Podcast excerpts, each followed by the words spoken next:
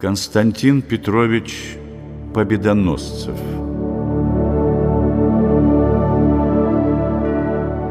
Победоносцев. Одна эта фамилия очерчивает целую эпоху в истории России. Редкая судьба для государственного деятеля стать символом своего времени. Образованнейший человек, крупный ученый-правовед, богослов, писатель, историк, переводчик. Четверть столетия он занимал должность обер-прокурора Святейшего Синода. С присущим ему темпераментом и талантом Константин Петрович немало сделал для укрепления традиций и исторической памяти России. Всей своей деятельностью он выражал глубокое убеждение в том, что именно христианская вера является духовной основой общества, гарантом его нравственности и процветания, а церковь – это основание не только национального русского самосознания, но и государственности, которые нельзя отделять друг от друга. Эти стремления и чаяния Победоносцева снискали ему в среде либеральной интеллигенции множество врагов. Очень метко, согласно царившему в высшем обществе отношению, описал его Блок в поэме «Возмездие» в образе злого гения. В те годы дальние, глухие, в сердцах царили сон и мгла. Победоносцев над Россией простер совиные крыла, и не было ни дня, ни ночи, а только тень огромных крыл.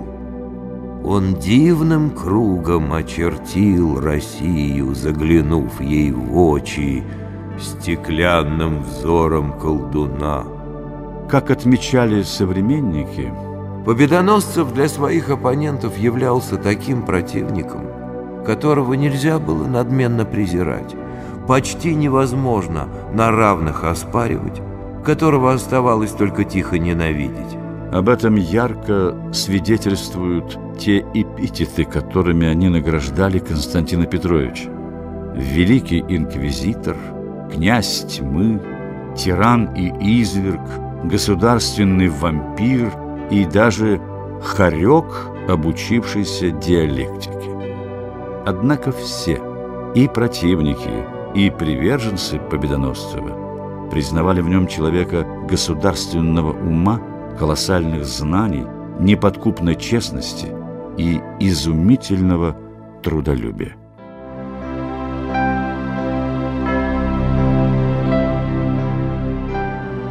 Родился Константин Петрович в 1827 году в многодетной семье профессора Московского университета.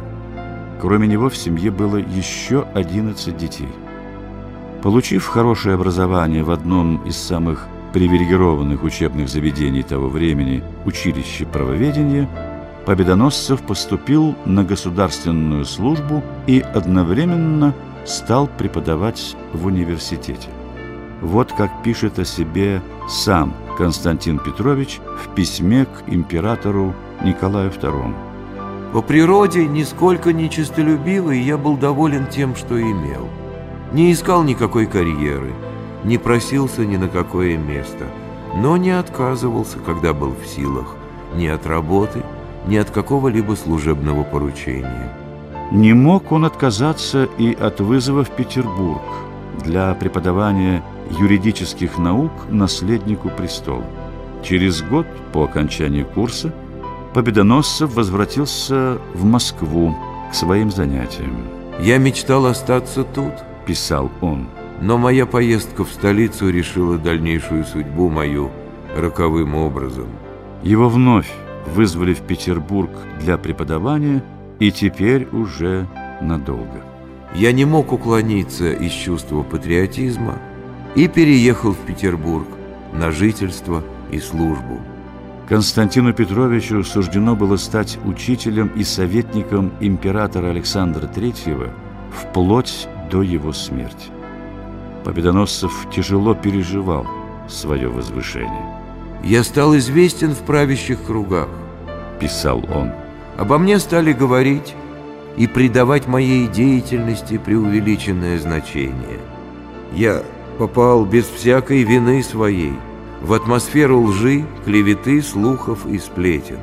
О, как блажен человек, не знающий всего этого и живущий тихо, никем не знаемый на своем деле. И хотя административные полномочия Победоносцева были весьма ограниченными, мнение о его всесилии, о необъятной власти, сравнимой с властью самого императора, было в русском обществе очень устойчивым.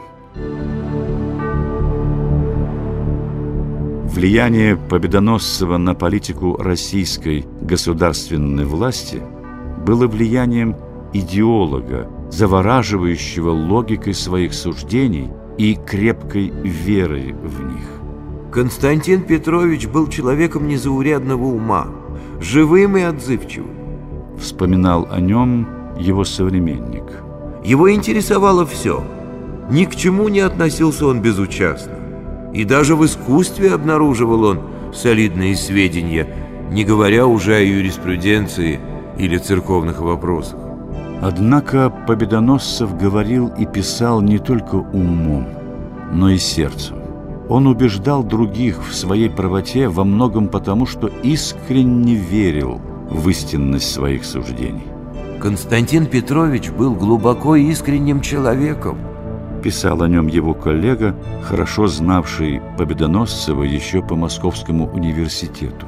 Я знал его еще в те годы, когда нужно было иметь большое мужество, чтобы в профессорской среде не быть либералом. И в это время Победоносцев имел смелость, подходя к монастырю, становиться на колени. Этот человек никогда не лгал и всегда сам был искренне убежден в пользе того, что делал.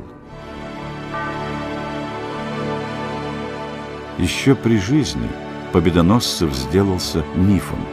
В своих письмах он неоднократно и с глубоким сожалением говорил о том, что в обществе господствует совершенно ложное представление о его роли в государственных делах. «Мое имя служит предметом пререкания и соблазна у всех так называемых общественных деятелей, читающих газет. Но многие ли знают меня?» с грустью спрашивал Константин Петрович. «И доброе, и злое мне приписывается. К несчастью, утвердилось всюду фантастическое представление о том, кто я такой. Меня сделали козлом отпущения и за все, чем те или другие недовольны в России. Такую тяготу так называемого общественного мнения приходится переносить. Нельзя и опровергать ее. Да никто и не поверит. Так укоренилась уже иллюзия неведения, невежества и предрассудка». Константин Петрович скончался в 1907 году. Начался 20 век. Наступала новая эпоха, в которой таким людям, каким был он, места уже не находилось. Он был самым серьезным противником ненавистников исторической России, скрывавшихся под личиной либералов или революционеров. Любопытно, что в стихах Блока можно увидеть не только карикатуру на Победоносцева, но и восхищение поэта его личностью. Победоносцев предстает и совой, то есть мудрецом, и колдуном, трясущимся над своим сокровищем, и это сокровище – Россия. Смысл всей его жизни, главный объект его помыслов, ради которой он жил и творил.